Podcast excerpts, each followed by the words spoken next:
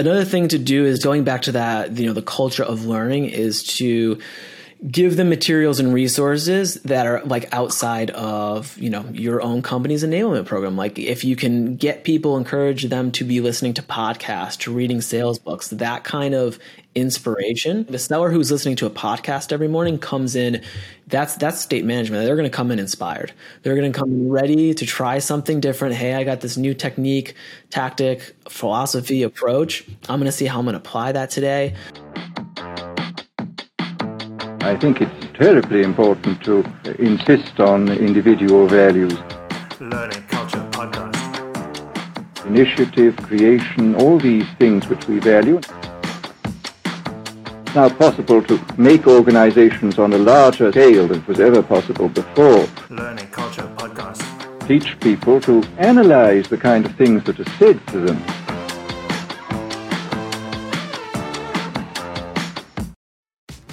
What's up, everybody? Welcome back to the Learning Culture Podcast. I am your host, Andrew Barry, and joining me this week was Mike Macchiarelli. Mike is the head of revenue enablement at Modus.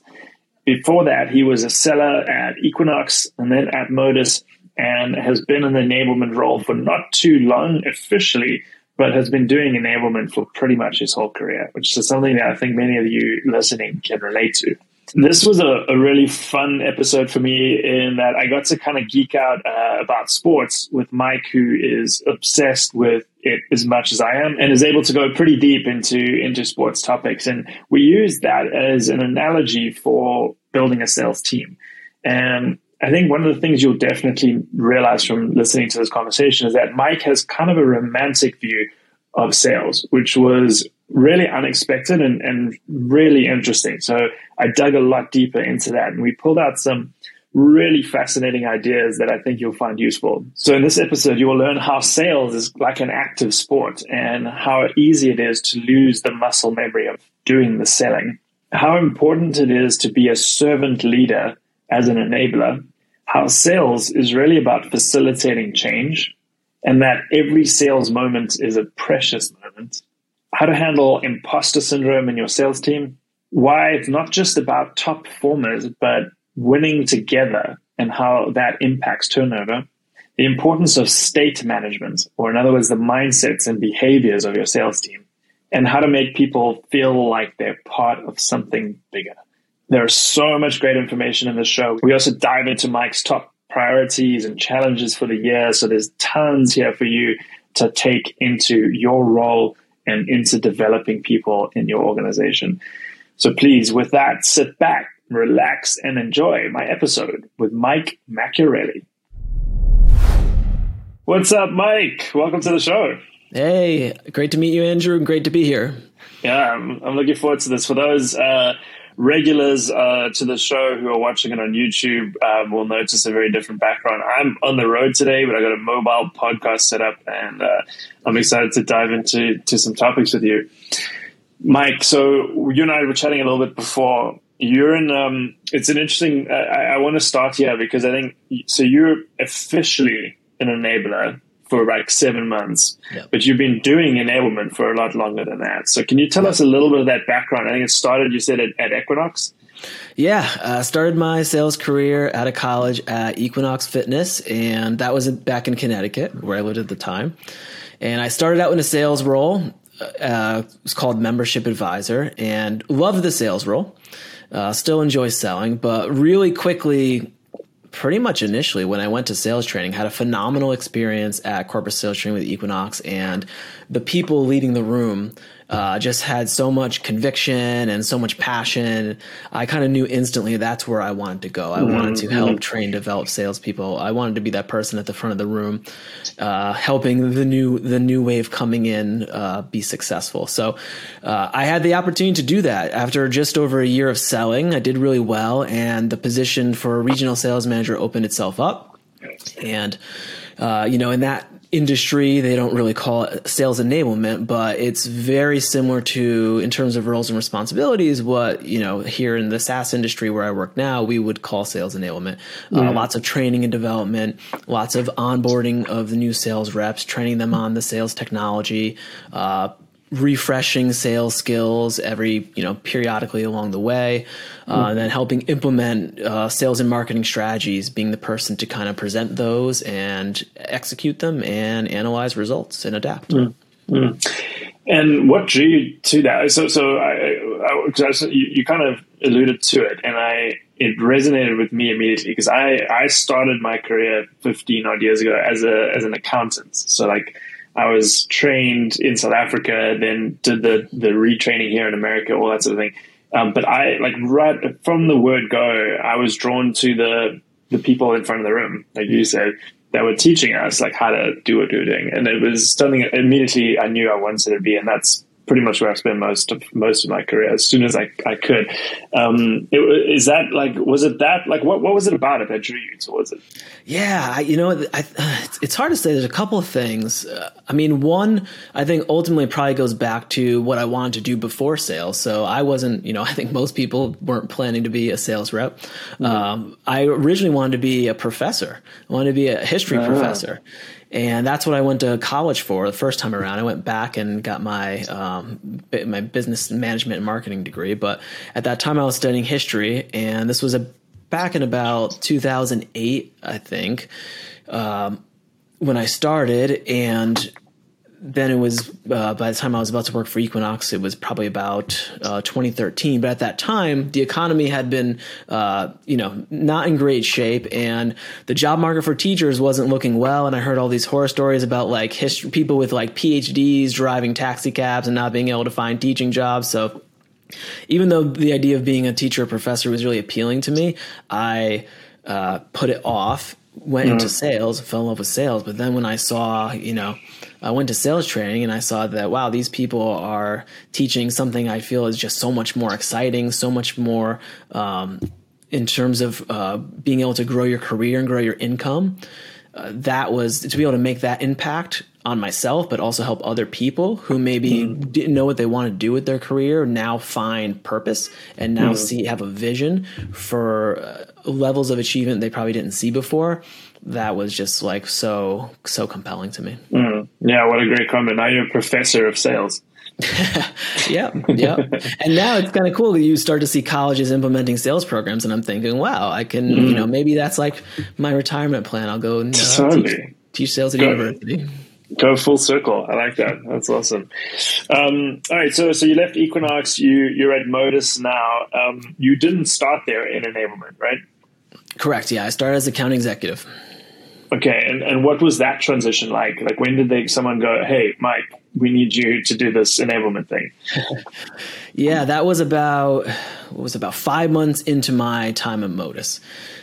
Modus is a you know small gr- growth company, so like a lot of small growth companies in SaaS, just constant changes and strategies and needs and roles and responsibilities. People wear a lot of hats, um, so but they really at that time needed someone to oversee, be the first person to oversee enablement formally at the company, but then also uh, part of that role included overseeing the team of BDRs as well.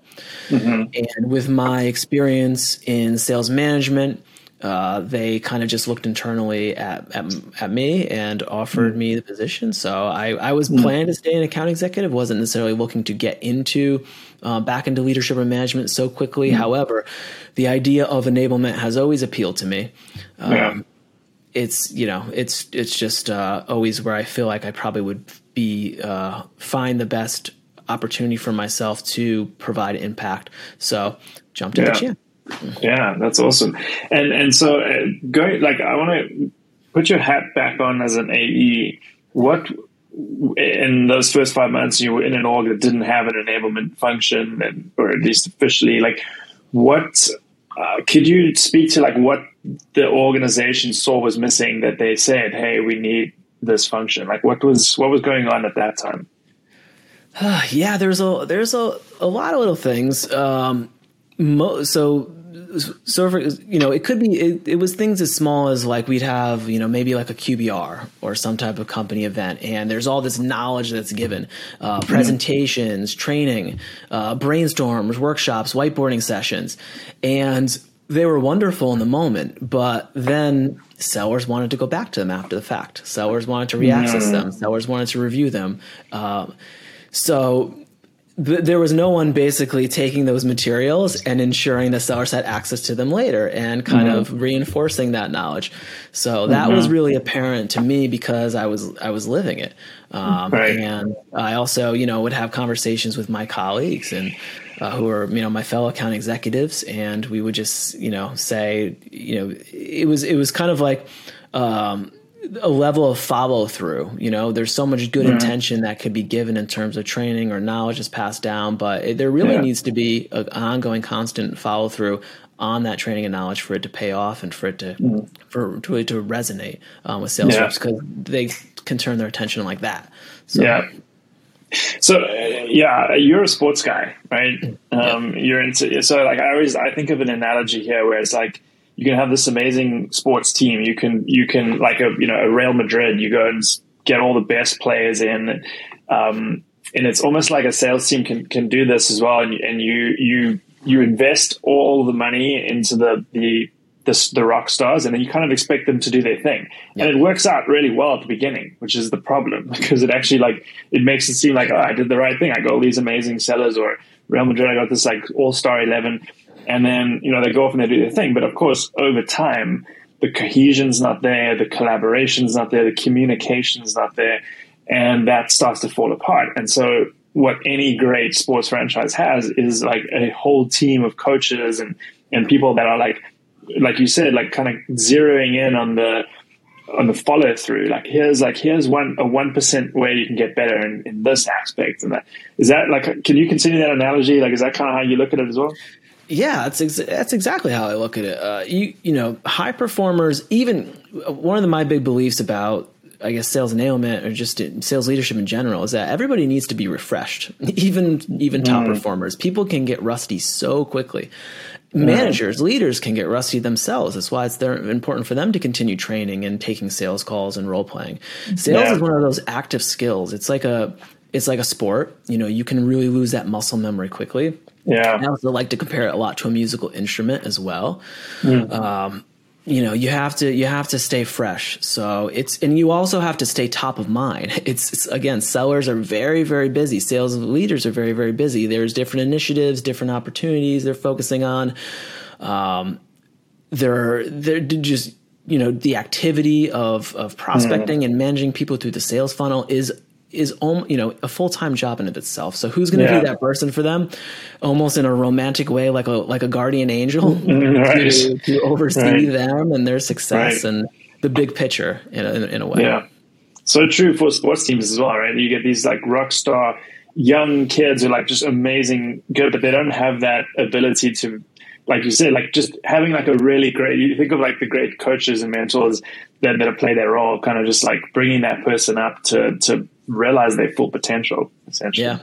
Yep. Yeah, that's awesome. Um, so, so uh, let's go to. You mentioned like this is part of your philosophy. I, I love kind of digging into this. But what what else? How would you what, when you look at enablement, your role now and going forward? Like, what do you what do you think is important?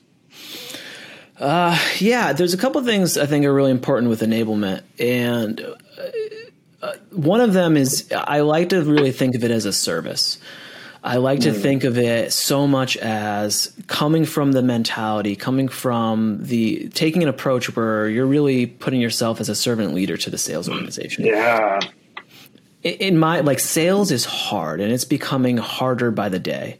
Um, yeah, you know, for for all the reasons that we know about, we see whether it's just the economic landscape right now that's temporary, but mm-hmm. there's larger macro forces that are going on. You see, mm-hmm. you know, research from places like Gartner, Forrester about, you know, buyer spending as low as like, you know, fifteen percent of the buying journey with sales reps now. So mm-hmm, it's, it's sentiment's down. yeah, yeah, yeah. It's it's really tough. So I think it's a really high, in my opinion, it's a high, high purpose to be able to serve salespeople um, mm. and help them just be more successful, help their lives become easier, and help them devote time, attention, focus, and energy towards the, towards the things that matter.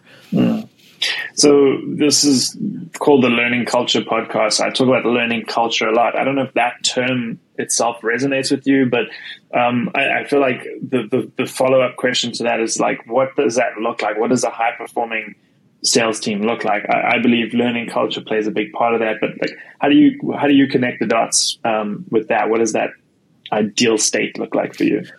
Yeah, yeah, it's it's something where it's it's something where people do value things like like learning and growth and preparation mm. and goal setting. Mm. I think is really really really really big.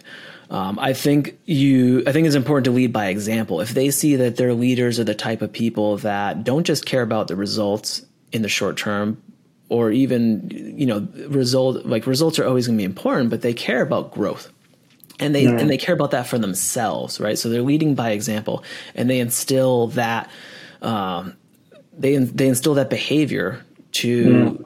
To the entire to really to the entire team, and not everybody's going to adopt that. But the more people you can get to buy in to elect into that mentality, mm-hmm. that sales is not just a job, sales is a career. That um, you know what we do isn't just you know making money or selling a product. What we're doing is facilitating change, and that's a really beautiful yeah. thing. Yeah. So yeah. it's it's uh, it's I think it's a lot of the attitude towards sales, but then it's an attitude towards towards self development, personal development, and growth that's going to resonate. Um, it's going to resonate, and people people will get excited by it. I, I think. Yeah. Yeah, I totally agree. And um, facilitating change, I think, is just such a um, it is the noble pursuit behind this, right? That's really what it is. And, and, if you can do this at a company where you believe in that company's vision and you believe that what you, you're you're doing for customers is like giving them something that's going to improve their lives or their business, yeah. right? That's that's like something worth learning how to do better, basically, yeah. right? Yeah, yeah, yeah. I like to think of it as a precious moment. I think every sales interaction is a very precious moment because mm. if you think about it, like, uh, I mean, if you think of how few you know prospects become opportunities right so we don't even have the opportunity to really sit down and talk about that have that change conversation very often you mm-hmm. talk about how many businesses don't make it if you if you look at all the statistics in sales closing statistics it's always the majority doesn't happen right even a great mm-hmm. closing percentage is 25% so mm-hmm. it's statistically um, kind of a rare scenario where not only you know the salesperson has an opportunity to facilitate change, but then the cha- the person or the group commits to that change. Yeah. But I think I was always very um, I've always really valued starting in the fitness industry at mm. Equinox because I got to see literally like people change their lives by making yeah. yeah, yeah, yeah, yeah, and that's that's a great point because you don't uh, like in SaaS, you know, you don't always see that immediately, right? That like there's often like a, quite a long tail to that. Uh, uh, yeah, that's a that's a really interesting point. I think that's almost like a, a, takeaway for for enablers to be like, how can I demonstrate? How can I show these sellers like the impact they're having on customers? Yeah. Right, yep. doing that more explicitly. Yeah. Um, uh, every sales moment's a precious moment. I love that. By the way, that's a freaking awesome uh, way to think about this, and it just ties into servant leadership and all of these things. One of the you also mentioned learning, growth, goal setting, leading by example. So that's almost there's this there's this vision of like these, um, you know, uh, sales people that are leaders in their own domain, going out doing noble work, you know, helping customers improve their lives, and um, it's kind of some of those characteristics you know, setting, uh, learning the growth, the goal setting. Um, you recently shared a, a, a post um, on LinkedIn about someone that has really exemplified all of this. And um, for those listening, um, this may this may you know you may be hearing this a little bit after the fact, but like now that we're recording this, it was like this week um, Aaron Judge of the New York Yankees just signed a was it three hundred and sixty million dollar three hundred and sixty million dollar yep. nine year contracts uh, like the highest um, I think right of anybody in the in the highest in the value of baseball history so far yep. Yeah un- unbelievable. But the crazy part of the story is he turned down how much last year uh, okay, okay. So he at the beginning of last season, he t- turned down two hundred and thirteen million dollars. Yeah, from the Yankees. Uh, unbelievable. Um, you drew out three really interesting kind of things that he did there, right? That, that, I think we can apply to sales, and we sort of talked about some of these as well. But the first of those things is, I mean, he bet big on himself. Yeah. Um, how how important? Uh, well, actually, why is that so difficult to do? Um, good question. Uh, I I mean, I think that. I mean, it's it's like a bird of the hand, bird in the hand is worth two in the bush kind of situation. It's Yeah, the, future, yeah. the future can be uncertain, so it really is hard to bet on yourself. And I think a lot of a lot of us struggle with imposter syndrome and Mm-hmm. like worrying about is my success like real? How much was luck involved? You know we we like to project to the outside world that you know we we did it. Like we, we Right. made it we manifested it. And that's that's true to some degree but Yeah, it's also you know there's a lot of other factors that come into play. Um, and i think even for sellers some some you know some sellers have that paranoia. Like every whether you're on a mm-hmm. monthly quota quarterly quota yearly quota when that new year starts over am i going to be able to do it again yeah, it's a real question it's a real and it's a realistic question uh, because even mm-hmm. top performers don't do it every single time like Yeah. so yeah because it's so I- hard. Because it's so yeah. freaking hard, like you said.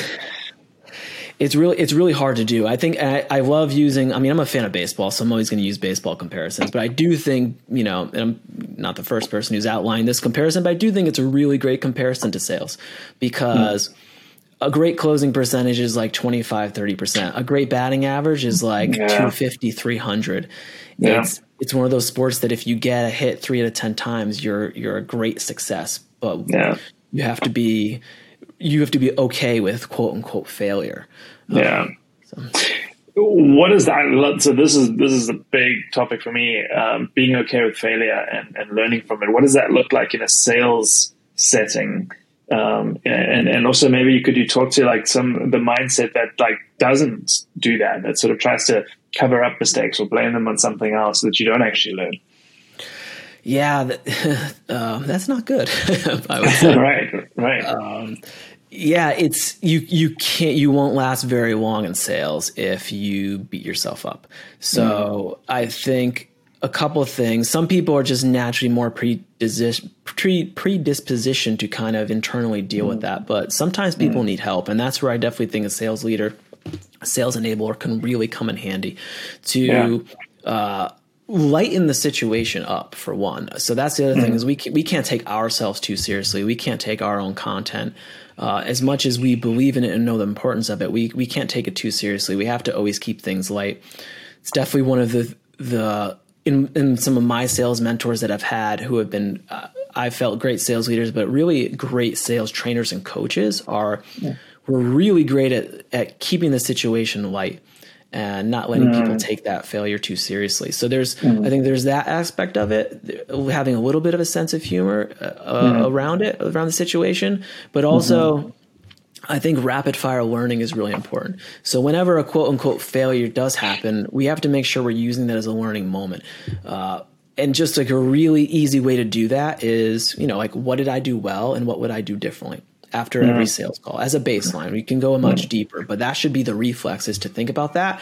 And when you think about what did I do well, what did do what did I do differently, that's going to help you reframe the the interaction because the reality is whether you succeed or fail fa- uh, failed there was things you could have done there was things you did well and there's things you could have done better still Yeah. so you have to no, sorry, I cut you off there. you know, you, I, I think it's important to kind of dis, dis, detach ourselves from the outcome Yeah. a little bit. It's so hard to do, Yeah. but Oh man, another one like detaching yourself from the outcome. That is like such a great like fundamental mindset uh, shift to have. And then just I was gonna do what I was chiming in for is the one percent better, right? So like just doing that. What did I? What did I? What what, what could I do better? What did I do well? Like just being able to do that. One of the things I always encourage um, in the programs we create for clients is, is actually writing that down. So it's one thing like going, you know, as you go to get another coffee, like running through your head, like that's fine. That's a start, but it's not really like you're not going to get that much uh, forward momentum if you don't actually write that down. Um, so yeah, that, that's a that's an interesting thought. It's your host Andrew here. I wanted to take a second just to say that if you're enjoying this podcast, we would love it if you did a couple of things for us. If you're watching this on YouTube, please hit that subscribe button. It really allows us to grow the channel and reach a lot more people like you. If you're listening to this on Apple Podcasts, take a moment to leave us a rating and review. It's a great way to give us some feedback and to tell the world what you think about this podcast. So, whether you listen to it on YouTube or you listen to it as a podcast, you take one of those actions, it would mean the world to me and my team. Thank you. And with that, right back to the show. Let's go back to the Aaron Judge thing. So there were, there were two other pieces you, you mentioned. The second was be a leader, right? So like he bet big on himself, but now he actually had to deliver, right? He had to go, and I think there was like there's some cool story I heard that like he had early in last season, he in the batting cages, he was like, "I'm going to hit 55 home runs this year," Yeah. right? Something like that, and he ended up smashing 62. Um, you know what? So so what what was like? What was being a leader? What does that look like in me?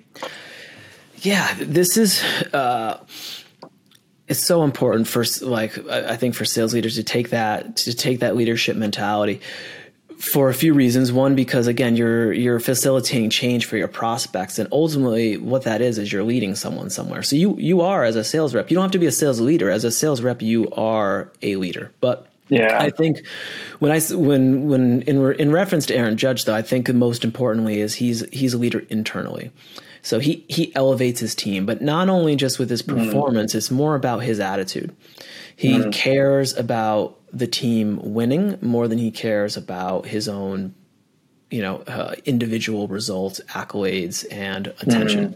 And I think that sales teams that that have leaders you know, I, I have seen some cultures where there is toxicity, and you know, and I think that the sales uh, reps who can show leadership really elevate the the entire team's performance because it, it- everyone feels like their contribution matters. It doesn't become an us versus them, a me versus you type scenario. So, um, Yeah. yeah, I think I- it's just really crucial. Yeah, I, I was having this conversation with another enabler on the podcast, and um, Crystal Nicosi. It's uh, interesting, uh, like you, when you, it, it's sort of like the, the difference between like you can get a bunch of top performers and lone wolves that are out there smashing quota and like kind of like you know pulling the weight for the rest of the team, and you can either choose to just kind of let that happen and feel like things are going along well, or you can actually go, you know what, let's there are those people, but there are also the bottom performers and there's the middle. And if we got everyone moving forward one percent better every day, like doesn't they don't all have to become the top performers, but everyone moving one percent better, like that whole collective effort is going to be worth way more than anything those those front those front of the pack leaders could do, right? One hundred percent. It's the difference between you know the team hitting ninety percent and the team hitting 125, 150 percent, 200 percent of their goal. And to your point, not everyone's going to make the same contribution, but everyone's going to feel like their contribution matters. Yeah. like people know their place in. Um, I don't want to say the pecking order because that makes it sound like you know people are more elevated than others, but uh, people know that like not everyone's at the same place. Some people are more experienced. Some people have different advantages, and that that's okay. But the question is, did I make a contribution to the team that mattered, and did Yeah. we win together? And if we uh, if if people are winning together, uh, I've just seen great I've seen great things happen. Uh, it greatly impacts turnover Yeah. which or you know an enabler should be like you know the number one concern. If there's the worst feeling is is is turnover right? You feel like you have the rug pulled out from under you because you've done this great training you've done this great you know development. And there's always going to be some naturally that happens. Not all turnover is negative some positives like promotions and things. But if there's ever negative turnover because um, someone felt that their contribution didn't matter, Yeah. that's that's a really sad thing. Yeah. I think this is such a critical point. Crystal mentioned something which stuck with me was that you can, everyone, often the difference between the top performer and the bottom performer is that the bottom performer is doing one or two things really well. So that's your point of like your contribution matters, and here's how, like you know, letting them know. And she's like, often the difference with the top performers is just they're able to connect it all together. Like they're able to do like a lot of different things together. So everyone's doing something good. It's just Yep. someone doing Yeah. everything good, right? Yep. And and I think yeah, and I love that idea that like winning together and, and just how that uh, that focus on turnover, man. Like I just think you you you're creating a much stronger organization, a team, as opposed to individuals. Yeah, yeah, it's it, it's definitely uh, something that, that I've always try to focus on and take pride in. Uh, at Equinox, if I did have an accomplishment that I, most, I was most proud of during my six or so years there, you know, we we broke sales records, all that. That stuff was great, but we uh, I actually had in my region um, year over year the turnover was about half of what the company average was, Yeah, and I just that was always to this day something I'm just really proud of. yeah, and probably contributed to those great numbers as well. Oh, for sure, yeah, absolutely. Yeah, yeah, yeah. Um, okay, and then so the last thing you mentioned on, in the Aaron Judge um, post was actually it's another story I told. It's probably more appropriate here, where he he said like he just like he's like I'm going to hit 55 home runs this year. It was like early like preseason whatever, um, and he went out and smashed the record and, and all that. And um, you know, so so you so you said like setting goals and preparing. So like that was like where it was focused in, internally, individually. Like he had to go and do it. He set himself that goal of 55, and he he like I I, th- I don't know too much about baseball, but I, from what I know, like he is like also an obsessive like practicer, and you know like yep. he he's constantly working that. So like yeah, what does that look like in a? And maybe feel free to add to the Aaron Judge story as well, and translate that to sales. Yeah, it's so. I mean, I, it's part of what make, makes him great is he's spending all this time preparing in the off season, even though he's already great. But I think the beauty of that story is, you know, he. He, he, you know, what I'm saying I'm, I'm going to hit 55 home runs, and some people might say that and say, oh, like that's that's cockiness or something like that. It's not. Right. It's confidence because he was preparing. He said it in that moment for a reason. Mm. Part of the part of something I think is really important for for a sales enablement that maybe doesn't get discussed a lot or or people don't think of all the time is state management. So a lot of times we think of it as we need to pass down this knowledge, we need to train these skills. In hmm. from what I've seen, a lot of it's we need to we need to put our sellers in a in a really resourceful and confident state. Hmm. And there's a lot of different ways to do that, but in my opinion, slash experience, it's preparation. It's ensuring they're taking the time to prepare for every sales call, or depending on the volume, every important sales call. Um, but that preparation is what's going to breed that confidence, and they're going to feel good about what they're doing, and then that confidence is going to breed great results. I love this is I haven't heard that before. State management. Um, it makes me think of kind of the mindsets and behaviors aspects of, of selling, right? That that are, that are important. It feels like that's that's wrapped up in there. Well, I'd love to dig a little bit deeper. What what does that look like tactically? If you try to think of creating the perfect state um, there at Modus. So, so in terms of state management, a couple things. Um, people want to feel. So, what, what what can an enabler do? So, number one, they can make sure that they have um, a method to prepare. They need a, a time to do it. They need a space to do it. They need they have an, you know an example, maybe a partner, some type of accountability. Like really flesh this out, right? Don't just say like you should prepare. Like this needs to be a system of its own. Um, Sellers need to from a very early stage. So part of the tactic would be to get you know to start early. Well begun is half done. So make sure this is part of training, training and onboarding, not just something like optional later on after you completed training and onboarding. Uh, is to get into this process, into this habit of prepar- preparing. Um, but I think another thing enablers can do is like take pride in their their own enablement. Like that kind of confidence and enthusiasm will shine through when you launch a new program if you have a pep in your step and you give the impression that this is like this is exciting this is impactful this is valuable they will feel that they will absorb that they will believe in it and they will want to run with it with confidence I love that. I mean, that is sales, right? Being able to like transfer that confidence in a product to your to your prospect. Um, yeah. What what else? How do you? Um, you, you can demonstrate it yourself. What other ways do you do you kind of get sellers to be practicing the things they need to be practicing to develop these mindsets and states? Yep. So another another thing to do is to kind of go back, going back to that, you know, the culture of learning is to give them materials and resources that are like outside of you know your own company's enablement program. Like if you can get people encourage them to be listening to podcasts to reading mm-hmm. sales books that kind of inspiration mm-hmm. if you're listening to a podcast every morning the seller who's listening to a podcast every morning comes in that's that's state management. They're going to come in inspired. They're going Right. to come in ready to try something different. Hey i got this new technique tactic philosophy mm-hmm. approach. I'm going to see how i'm going to apply that today it creates a little bit of a mentality of trial and error, but mm-hmm. um, mm-hmm. also just excitement about the sales profession. So the the other thing is is I think adding adding those addi- adding those additional resources where a seller feels like they're now part of something, like they're part of this mm-hmm. exciting career where people are learning new things, and trying new things, and that again, that kind of excitement is going to breed great results. Yeah.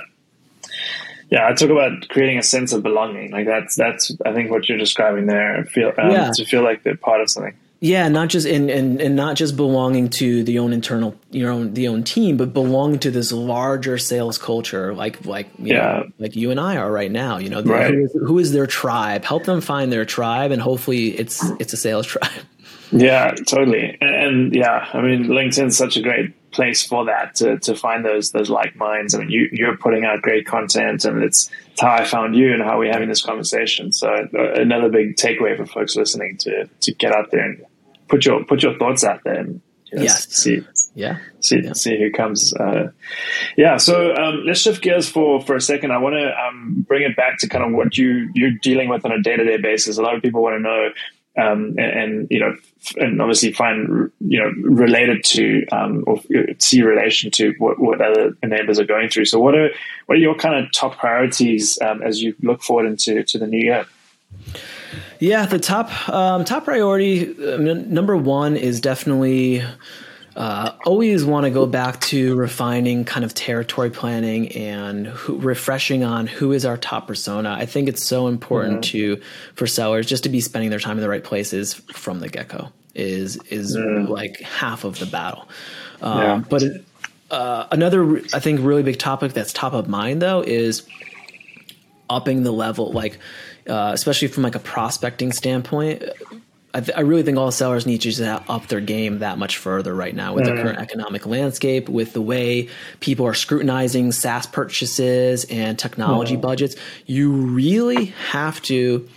Before there was kind of this idealized version of prospecting where like you not only explained your value proposition in a personalized way to that person, but I think you also need to add the why now um, not only why am I reaching out to you, but why now is it so important Yeah. that you need to take a meeting with me this week or next week? Why can't this wait for another month or two? Yeah.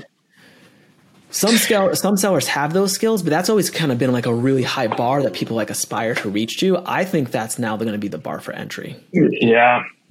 Yeah. I couldn't, I totally agree. I mean, I see this in my own business as well. Like it, that is really cr- cracking that nut. Yeah. Like you said, it was always like the, the thing was like, you could like get by if you did everything else, you know, maybe, you know, took a, took a stab at that, but like now you need to get that right. You gotta be Yep. convincing. Yeah. Yeah. Yep. Um, cool. So, and what are some of the uh, challenges that are you know facing you? What are the headwinds that you have in your current role to, to do all these things? Yeah, current role. Um, a couple of things. I mean, just being real. It's kind of uh, for. I mean, so for less resources for one. You know, a lot of Yeah. companies are reducing their budgets or not growing, not increasing their budgets. So you have to work within the resources or maybe less resources. So that's something that's you know has to be overcome. Um, and then also uh, less t- less team members is a reality as well. Lots of companies are laying off. Um, our company had a reduction in force as well. So, you know, how do we how do we maximize? How do we now balance efficiency and effectiveness? And how do we reprioritize? Because we cannot do the same things necessarily at the same scale that we could before. but then how do you make those trade-offs so Yeah. i think alignment with leadership is really really important again always important but now going to be super important because Yeah.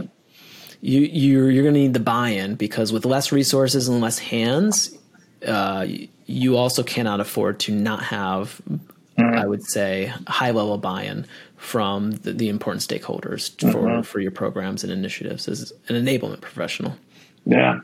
Yeah. Every action, every decision, every minute really counts now, Yeah. right? You, you, you got to make sure you're all on the same page.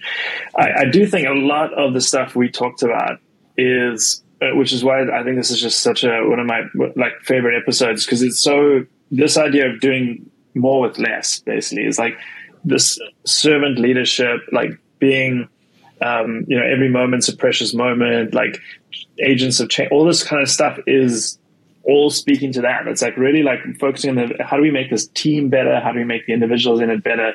Um, let's work with what we have, basically. Yeah, I, I truly believe that. I don't think more technology is the answer. I don't think it's necessarily even a new tactic, skill, or strategy that's that we were missing out on before. It's again one of the things I value from my career was challenging at times, but I overall value it immensely. Is I started in B two C and then transitioned to B two B um, in training and development, but then transitioned to B two B SaaS. But I was able to observe that in in my opinion, it's not necessarily like there's more similarities than differences. And what sellers are missing out on, I think, is more a lot of behavioral based um, Yeah. and mindset based Yeah, than than it is necessarily any actual like tangible knowledge that they're missing out on. So yeah, uh, if you can embody, if you can create that type of culture, like a learning culture, a growth culture, uh, a cult, you know, a culture who really values the sales profession, sees what they're doing as impactful. That's Yeah. gonna that's gonna just drive that's gonna drive Yeah. results more so than any piece of technology or strategy. I, I totally agree. And it's um, to me, it's like a it's like a sports team that suffers a bunch of injuries, right? And they're just like often like those are the, those underdog stories of this team Yeah. that like rallied together. And you got some of those bottom performers who's stepping up and doing things that no one ever thought, including themselves, that they Yep. could do. Um, Yep. Yeah. Yeah, it's it's not always the the uh, to use another baseball analogy. It's rarely the the team with all the superstars or the highest payroll that makes and wins the World Series. Yeah, exactly, exactly. It's the best team. Um, yeah. So, Mike, this has been this has been a lot of fun. I, I've, I've enjoyed enjoyed this conversation. Um, I'm going to start to like bring it to a close with probably two more questions. The first one. This is these two I asked to everyone. Um, you you strike me as someone who does also listen to podcasts, like you mentioned. Probably re- read a bunch of books. I can see them behind you. What are you reading, learning, listening to now? Anything that's like top of mind for you that you can share? Yes. So, uh, I mean, the best book I've read this year for sales is a book called Jolt. So, hopefully, your listeners or whoever's listening to this has come across this book. I think someone's mentioned it on the show, actually. Yeah. Yeah. I, I highly, highly recommend it. If it's a book you've heard about but haven't read yet, believe the hype. um, yeah, yeah, yeah. I just it's think it's probably the best sales book of the last ten years, um, and lots of data and lots of actionable um, strategies to implement too with the team. The, yeah, it was Sam Lau, actually, who you mentioned it. I'm just looking back at my old notes. The Jolt effect. Yeah, Um, yeah. Yeah, I love it. I love it. Um, cool. I'm going to, now this is, I've heard this twice. Like, I'm, I'm going to go buy this later today. good, good. Yeah. Um, okay. And then last question. Um, why do you do what you do? Whew, deep question. Um, why do I do what we do? I mean, I, I think hopefully um, it this has been conveyed, but I, I have a um, a quite romantic view of sales uh, Yeah. and what in what sales professionals do, and maybe that's because I started out as a person who didn't really know what I was going to do in life, didn't really know what my career was going to be, wasn't sure um, what I wanted to study in college. A guidance counselor said, "Well, your favorite subject's history, so go for history." So I said, "All right." I just went along with the flow, and I said, "All right, let me just go study history, and maybe I'll be a history professor, a teacher. That sounds like a like a great job." Um, but then I I found my way into sales, and I've I've saw the the basic basically the way you could change your own life and the way uh, you can control your own income and how you can be a part of a team that's winning and feel just like a sports team and have like it's I don't know. I'm just a big believer in it. So why I do what I do is I like to take I like to help other people um, who maybe are in a similar position or, or are in sales but not really sure about sales, and I like to help them achieve the kind of success either in terms of changing their you know economic living standards or professional growth growing into becoming a manager or a leader that now this becomes a full-fledged career for them. And mm-hmm. they just feel there's been a transformation. It's kind of like again goes back to the fitness industry. You can see that transformation in people when they're Yeah. kind of like new and green and not sure. And then two or three years later they're like a leader coaching mm-hmm. developing mentoring others you know helping you know helping customers like super savvy impressive person who's full of confidence i just i love to see that so Nothing better, man. I feel exactly the same. That's uh, that's awesome. Well, Mike, it's been a fun episode. Um, I want to thank you for for taking the time out of this busy, busy time of year for for everyone in sales. Um, so thanks for doing that, and and just want to give you the last word. Anything you like, any words of advice or something you want to share, or point people towards anything you want to have as a closing thought. Whew, um nothing to point someone towards um i would just say uh, something uh, tagline I have on my LinkedIn is I'm a, on a mission to remove winging it from the sales process. So anyone who wants to join that movement, feel free to please, uh, you know, connect with me and uh, we can talk about it. Let's let's let's Yeah. eliminate, eradicate winging it from the sales process. freaking i love it i love it i love it i'm gonna i'm gonna definitely uh, embrace that and definitely uh, so we'll include your links and all that in the show notes. Um, everybody listening go and follow mike um, connect with him on linkedin. It's really cool content that you that you're putting out there. So i i want to encourage you to keep doing that man. I, I love reading your posts. Thank Um, you, appreciate it, and likewise, very much. awesome. Thank you man. Well thanks for coming on the show. It was a lot of fun. Awesome. Thanks for having me. Hello, hello. I hope you enjoyed that episode. It's Andrew again with a quick message. If you'd like to support the show, the best way to do that is to leave us ratings and reviews where you listened. If you're on YouTube, hit the like and subscribe buttons and feel free to leave a comment. We love hearing from our listeners and viewers. If you're listening to this on Apple Podcasts, please take the time to give us a rating and leave a review. Once again, we love hearing from our loyal listeners. If you're listening to this on Spotify, please hit the follow button to make sure that you don't miss new episodes as they come out. See you next week for another episode of the Learning Culture Podcast. Thank you for listening.